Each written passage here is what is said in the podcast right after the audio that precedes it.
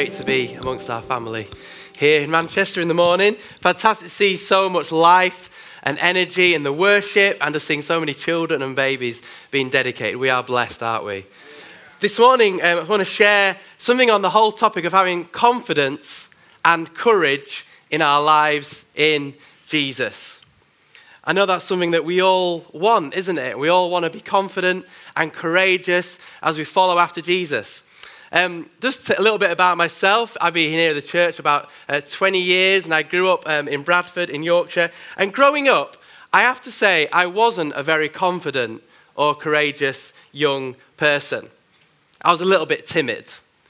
A story from my childhood was when I was learning to ride my bike, we lived on a hill and I had stabilizers on my bike. And if you're a parent, you'll know there's a moment when you have to take the stabilizers off and help your children to cycle.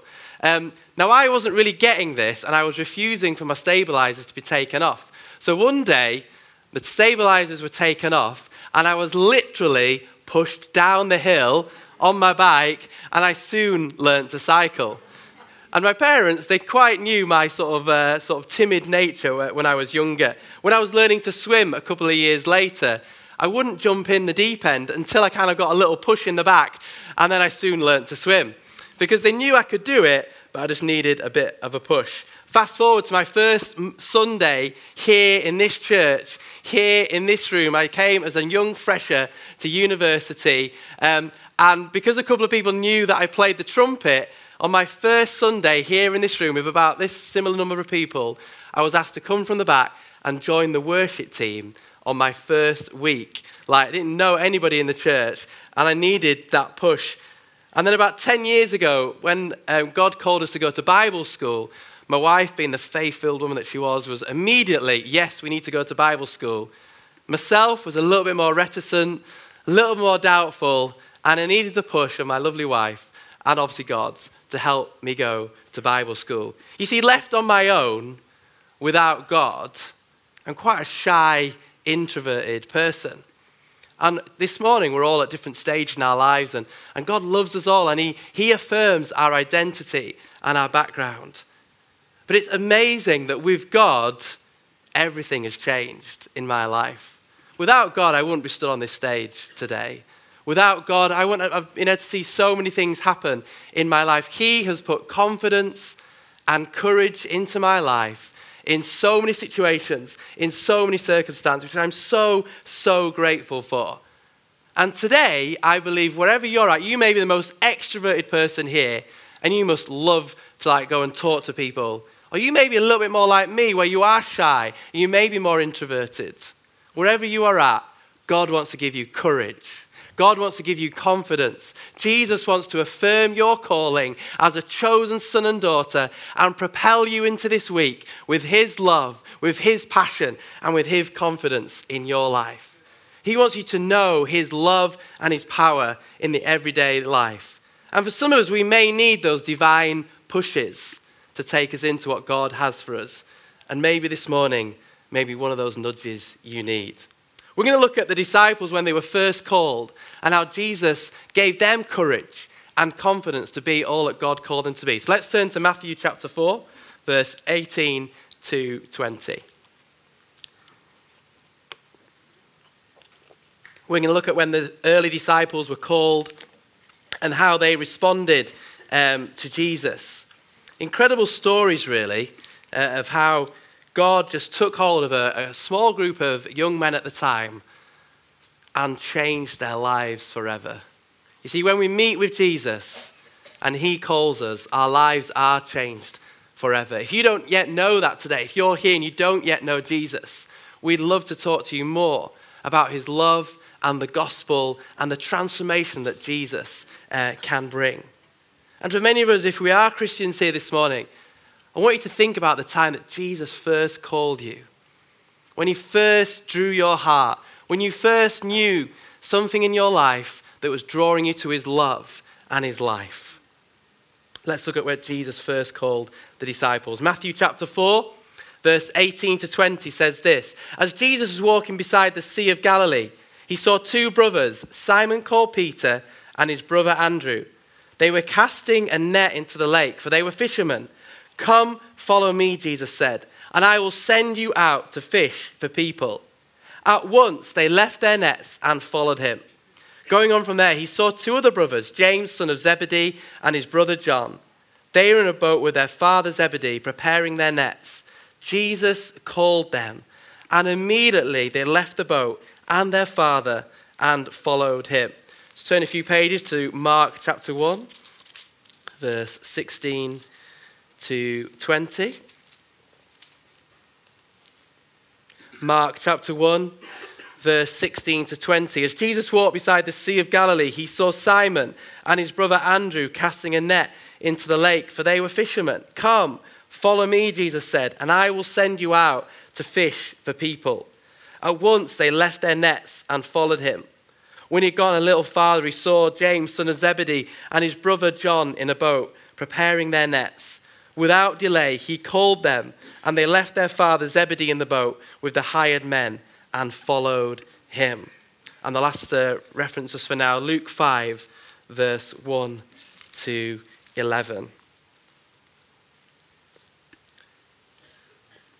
Luke chapter 5 and verse 1 to 11 says this One day, as Jesus was standing by the lake of Gennesaret, the people were crowding around him and listening to the word of God. He saw at the water's edge two boats left there by the fishermen who were washing their nets. He got into one of the boats, the one belonging to Simon, and asked him to put out a little from shore. Then he sat down and taught the people from the boat. When he'd finished speaking, he said to Simon, Put out into deep water and let the nets down for a catch. Simon answered, Master, we've worked hard all night and haven't caught anything, but because you say so, I will let down the nets. When they had done so, they caught such a large number of fish that their nets began to break. So they signaled their partners in the other boat to come and help them, and they came and filled with both boats so full they began to sink. When Simon Peter saw this, he fell at Jesus' knees and said, Go away from me, Lord. I am a sinful man. For he and all his companions were astonished at the catch of fish they had taken. And so were James and John, the sons of Zebedee, Simon's partners. Then Jesus said to Simon, Don't be afraid. From now on, you will fish for people. So they pulled their boats up on shore, left everything, and followed him amazing stories of these men who left their business, their families, their livelihood, everything to follow Jesus. And they did it on three words Come, follow me. They must have seen something in the eyes and the passion of Jesus that attracted them to heaven, that attracted them to the kingdom, to leave everything to follow him. The third story, Jesus actually stole the boat. He'd actually stolen the boat. I mean, this guy comes along onto the, onto the beach, steals their boat, and then says, Come, follow me. There must have been something so, so powerful in the words of the Savior that drew these disciples to follow him. So sometimes we can look back 2,000 years later and lose kind of some of the urgency and the immediacy of how they responded immediately, at once. They left everything. The language is of immediate response. And for many of us, when Jesus called us, that was the same for us. We had to leave everything. We had to leave everything to follow him. Whether it was our background, where we lived, what we were planning to do, we left everything to follow him. And that's the call of the gospel each day. To follow Jesus is just to give everything is to lay our lives down, our livelihood, our family, our passion, our background, our preference. I imagine some of the disciples probably quite liked fishing. They probably quite enjoyed it. It was their livelihood, it was something that they'd grown up with, it was their family business. And Jesus said, You're now going to start fishing for people. He was taking that calling and taking it on to another level. So think back to when you were first called, when Jesus first looked into your eyes and said, I love you. Come follow me. Be my disciple. A disciple is somebody who just follows, who follows Jesus, who spends time with him, learns from him, and represents him in this earth. That may have been a long, long time for some of you. But I want to call you back to that moment of encounter, that moment of following. Because in that place of encounter and meeting Jesus, we can know his calling, his confidence and courage to take his gospel into the world around us. Going back to my childhood, I used to do a paper round. Um, as soon as it was legally allowed, my parents wanted me to work. So, 12 years old, I could work an hour a week, and paper round was the business. So, I was again pushed out of the house and got my paper round. Did that for a couple of years. And on the same area that I did my paper round, there was a guy who um, did a milk round. And uh, this sounds a bit grand, but he kind of headhunted me from the, being a paper boy to come in and join the milk float. And uh, it was more money and all that kind of stuff. And uh, I quite liked being a paper boy. It was quite good. You got good tips at Christmas, and it was, you know, relatively easy to do. Um, if you've done a paper round, you kind of get into a bit of a routine. You can do it without really thinking. Whereas the milk round was like really hard work, like running around and you know lots of lots of hard work. But I had a choice to make, and I decided to leave the paper round and to become a milk boy. And at that stage, you know, it was quite a big decision at 14.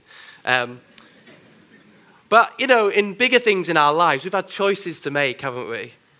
About are we going to follow Jesus? Are we going to leave some of the things behind that we actually like, that we enjoy, that we find comfort in, and lay them down for the sake of the gospel and to follow Jesus? And that's what these disciples had to uh, find in that response.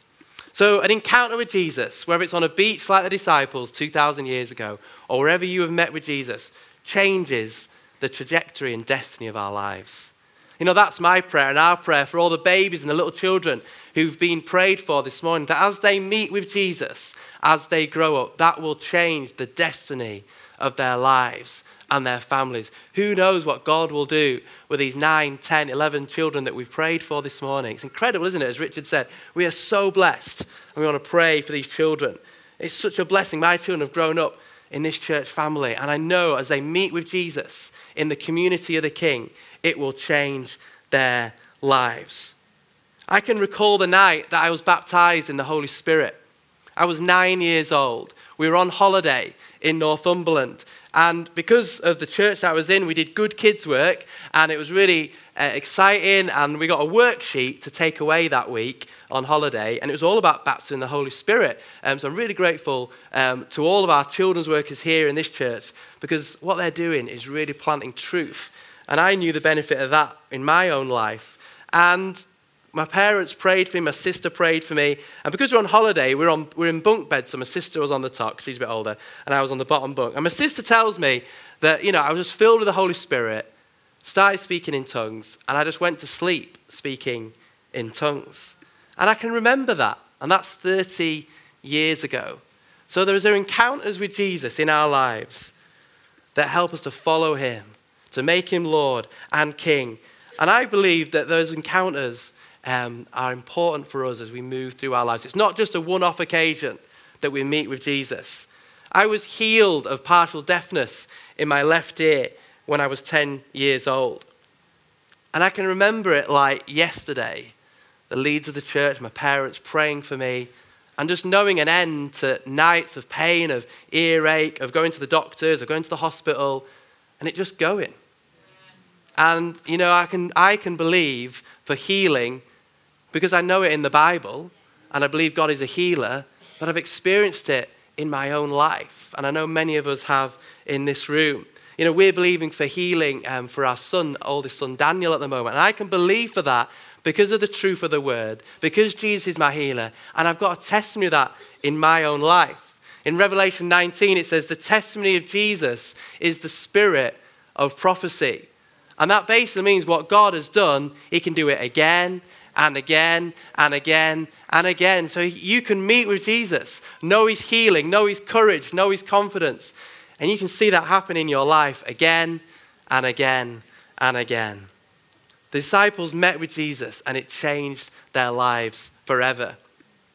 By spending time with him from that initial calling, they grew in confidence. They walked with him, they ate with him, they listened to him, they went sailing with him, they were comforted by him, they were rebuked by him, they were taught by him, they lived their lives close up and personal with Jesus. And it changed their lives. They grew in confidence. But it wasn't all plain sailing. They didn't just start meeting with Jesus and they just became these amazing apostles. They had their ups and downs.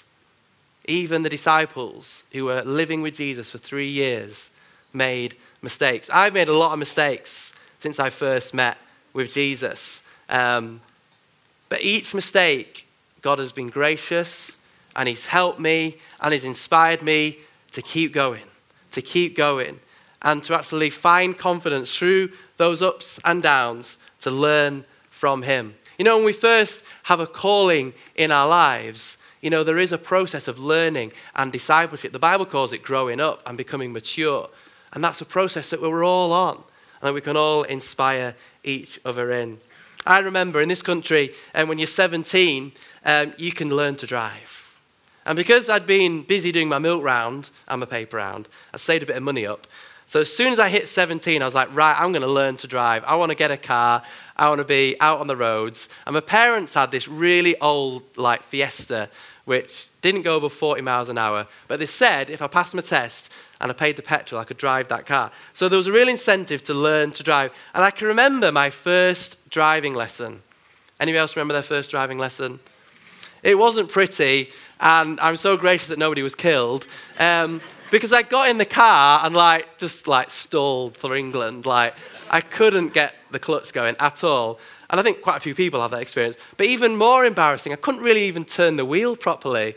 And I'd, I'd been on dodgem cars at fairgrounds, and I thought, I got a little tractor when I was a kid. I thought at least I could turn the wheel, but I couldn't even get the hang of turning the wheel. And like the driver had to get me out of the seat and says, Come on, son, I'll just do it this week, and we'll come back next week. And I was like, Oh no. Couldn't even turn the wheel. And like, that was £10 at, the mo- at that time, badly spent. Anyway, I went home and he said, Get a dinner plate, put it on your dining room table, and practice with a dinner plate. So I got home and my mum and dad were like, What are you doing, Gavin? Anyway, I did learn to drive eventually. And uh, some people think I'm an okay driver. Some of my friends actually think I'm a really cautious driver, actually. Um, but I think I'm okay. But tell that story, really, to tell we don't automatically become skilled and competent overnight. And sometimes it's the same in our life in Christ that our identity is secure, but we learn how to outwork that in our lives day by day. Sometimes we let the clutch up and we stall in our own lives, don't we? We make mistakes and things don't go quite to plan. We steer and we may go in the wrong direction.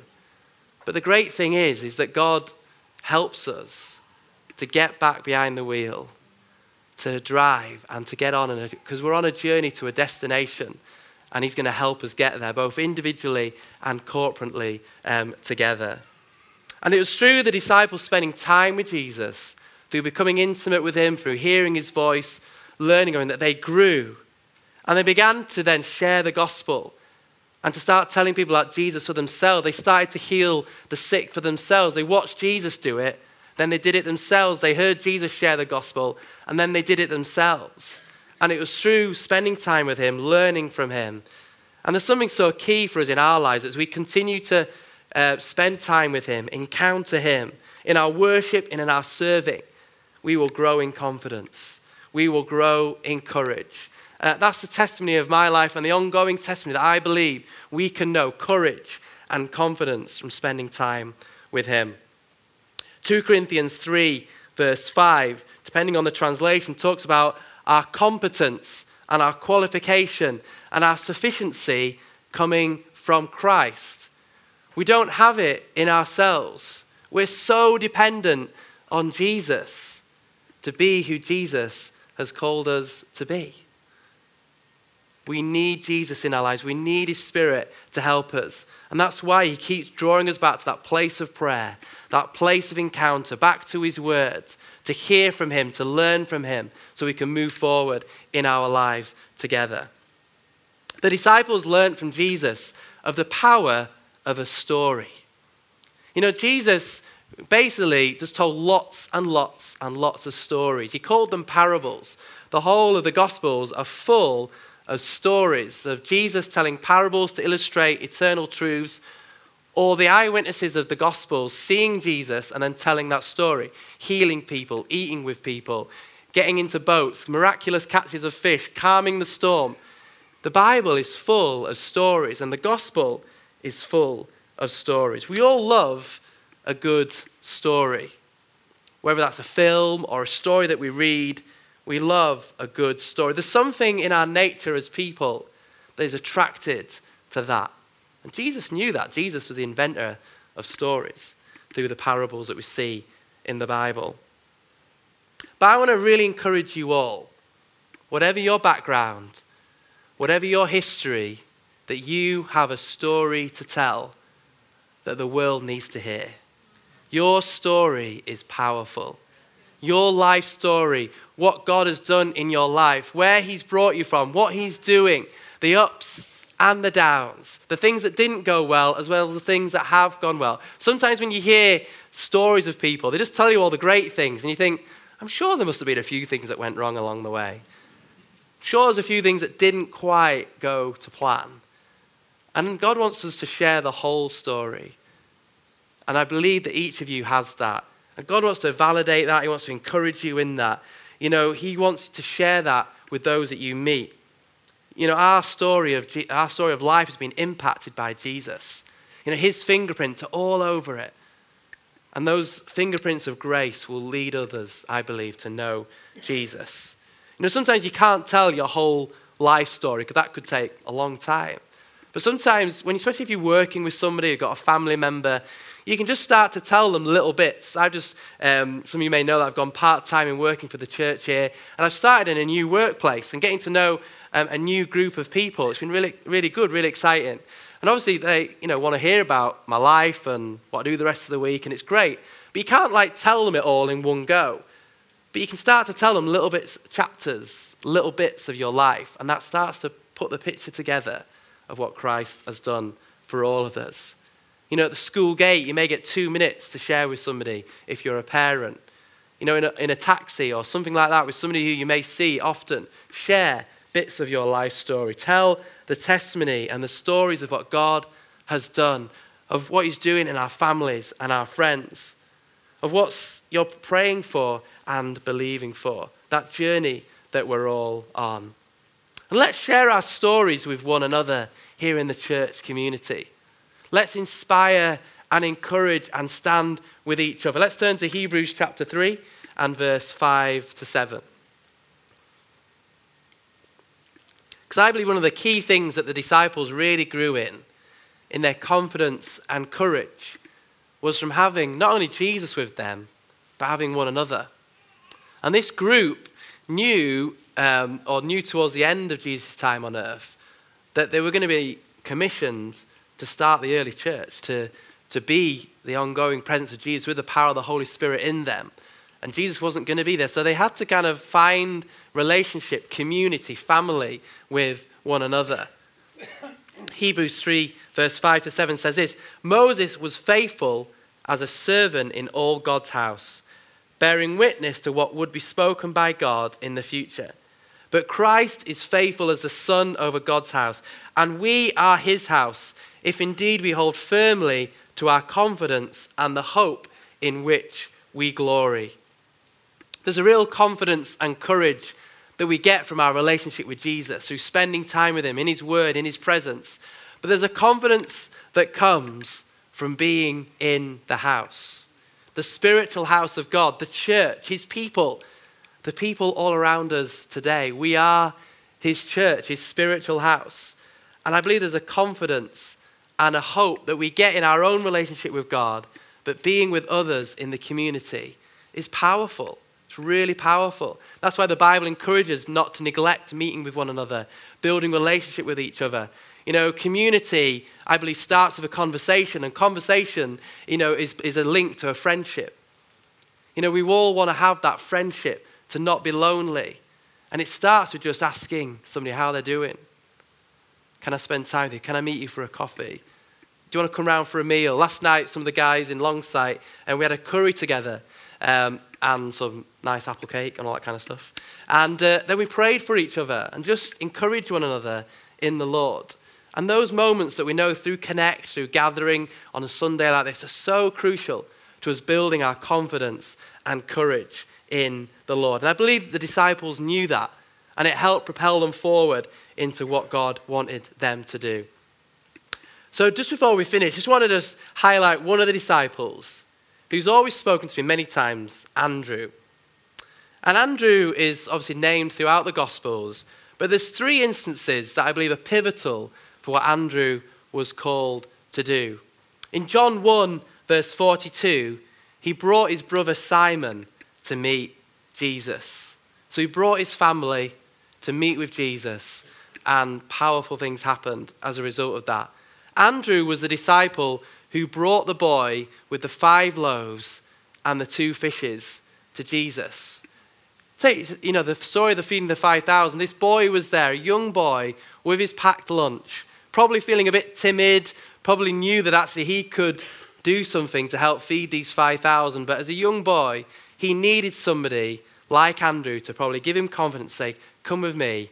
I've got somebody who can do something with your pat lunch today. Andrew linked the pat lunch to the 5,000. He linked it to Jesus. He brought him along to meet Jesus. And then when the Greeks wanted to see Jesus, the Greeks were, were those who weren't, you know, Jews at the time. And Andrew tells Jesus of this in John chapter 12.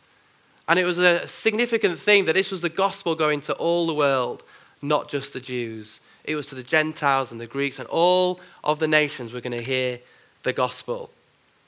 Let's be like Andrew, who brought people to Jesus. In different ways and at different times, you could be the bridge that helps people get from their own life to meet with Jesus. Once people meet with Jesus, you know, Jesus takes over their life and he loves them, and the rest is, you know, history. And we're, you know, here today, some of us, because people helped us to meet with Jesus. We had Andrews in our lives. It may have been your parents, it may have been another family member, it may have been somebody else who told you about Jesus. Most of us here will have had somebody like Andrew in our lives that helped us to meet with Jesus. Let's be like him. Let's bring people to meet with Jesus. Let's encourage them, invite them, be the link between their life and the Savior. So before we finish, I want to give a bit of a prophetic call to some of you that there are pivotal times in our lives when we have to make that decision to keep following Him, to find that confidence and that courage to go after all that He's got for our lives.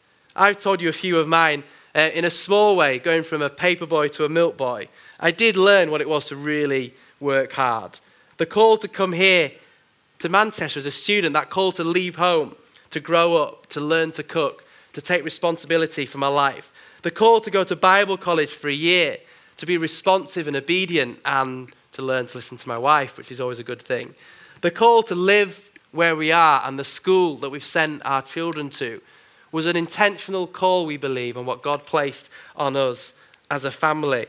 And as some of you may be aware, the call over the last few years to myself to get more involved in politics and the city here in Manchester for the gospel. That has to be the call of God because nobody would probably want to do that on their own. But it is a step of faith and an adventure. So we don't just step in to faith and adventure when we first follow Jesus. He keeps giving us divine nudges, I believe, and pushes and calls because he's got so much more for you and for me and for his kingdom here in this city and in this world. And I believe some of you may be contemplating a decision at the moment. You may have come here today thinking, I've got a big decision to make.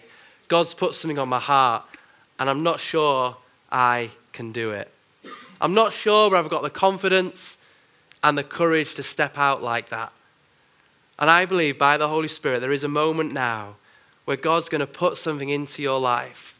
He's going to really strengthen you. He's going to really reaffirm that calling. Some of you may think that your call and your time has gone because God may have asked you to do things and you've not fully responded or you've been maybe too slow. God will say to you today, Your time hasn't gone.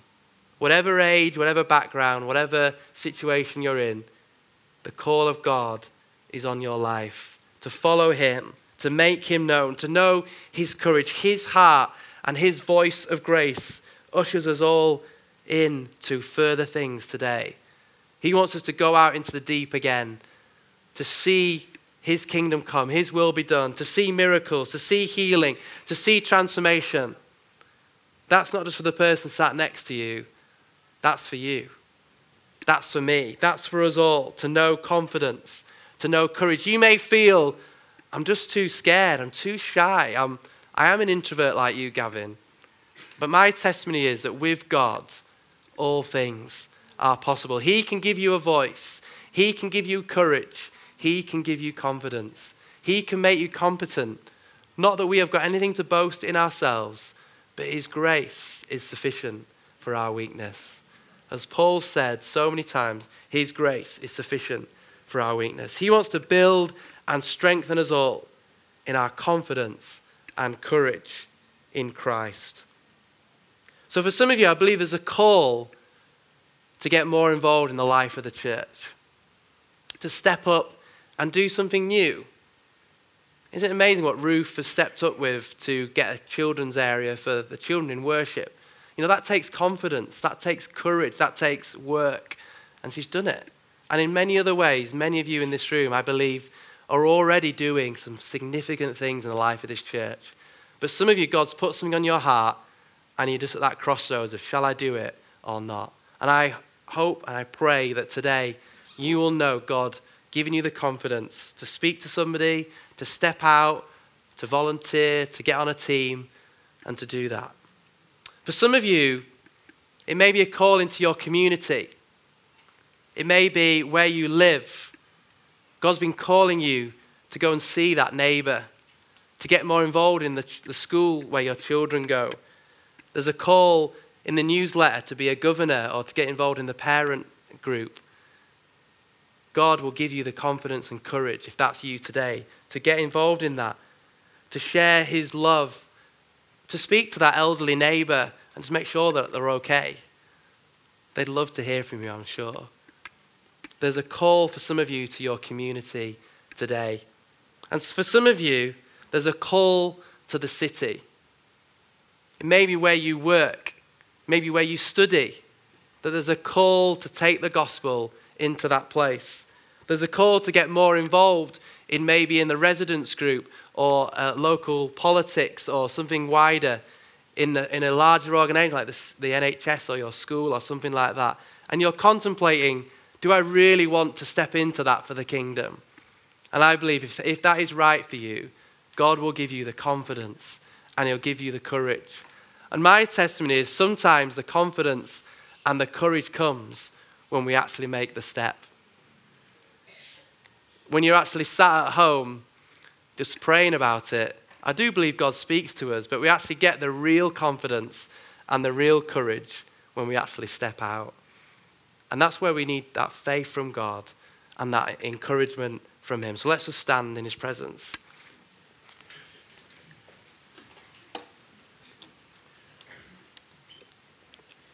Lord, we thank you for what you show us from your word at how you called the early disciples. Thank you for the way that they left everything to follow you.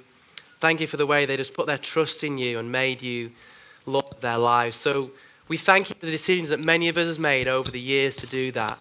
But Lord, we go back to our first calling of when we looked into your eyes of love, your heart of compassion, and we responded to that. Lord, we remember that, and we know that we want to meet with you again today to know your love and your power in our lives.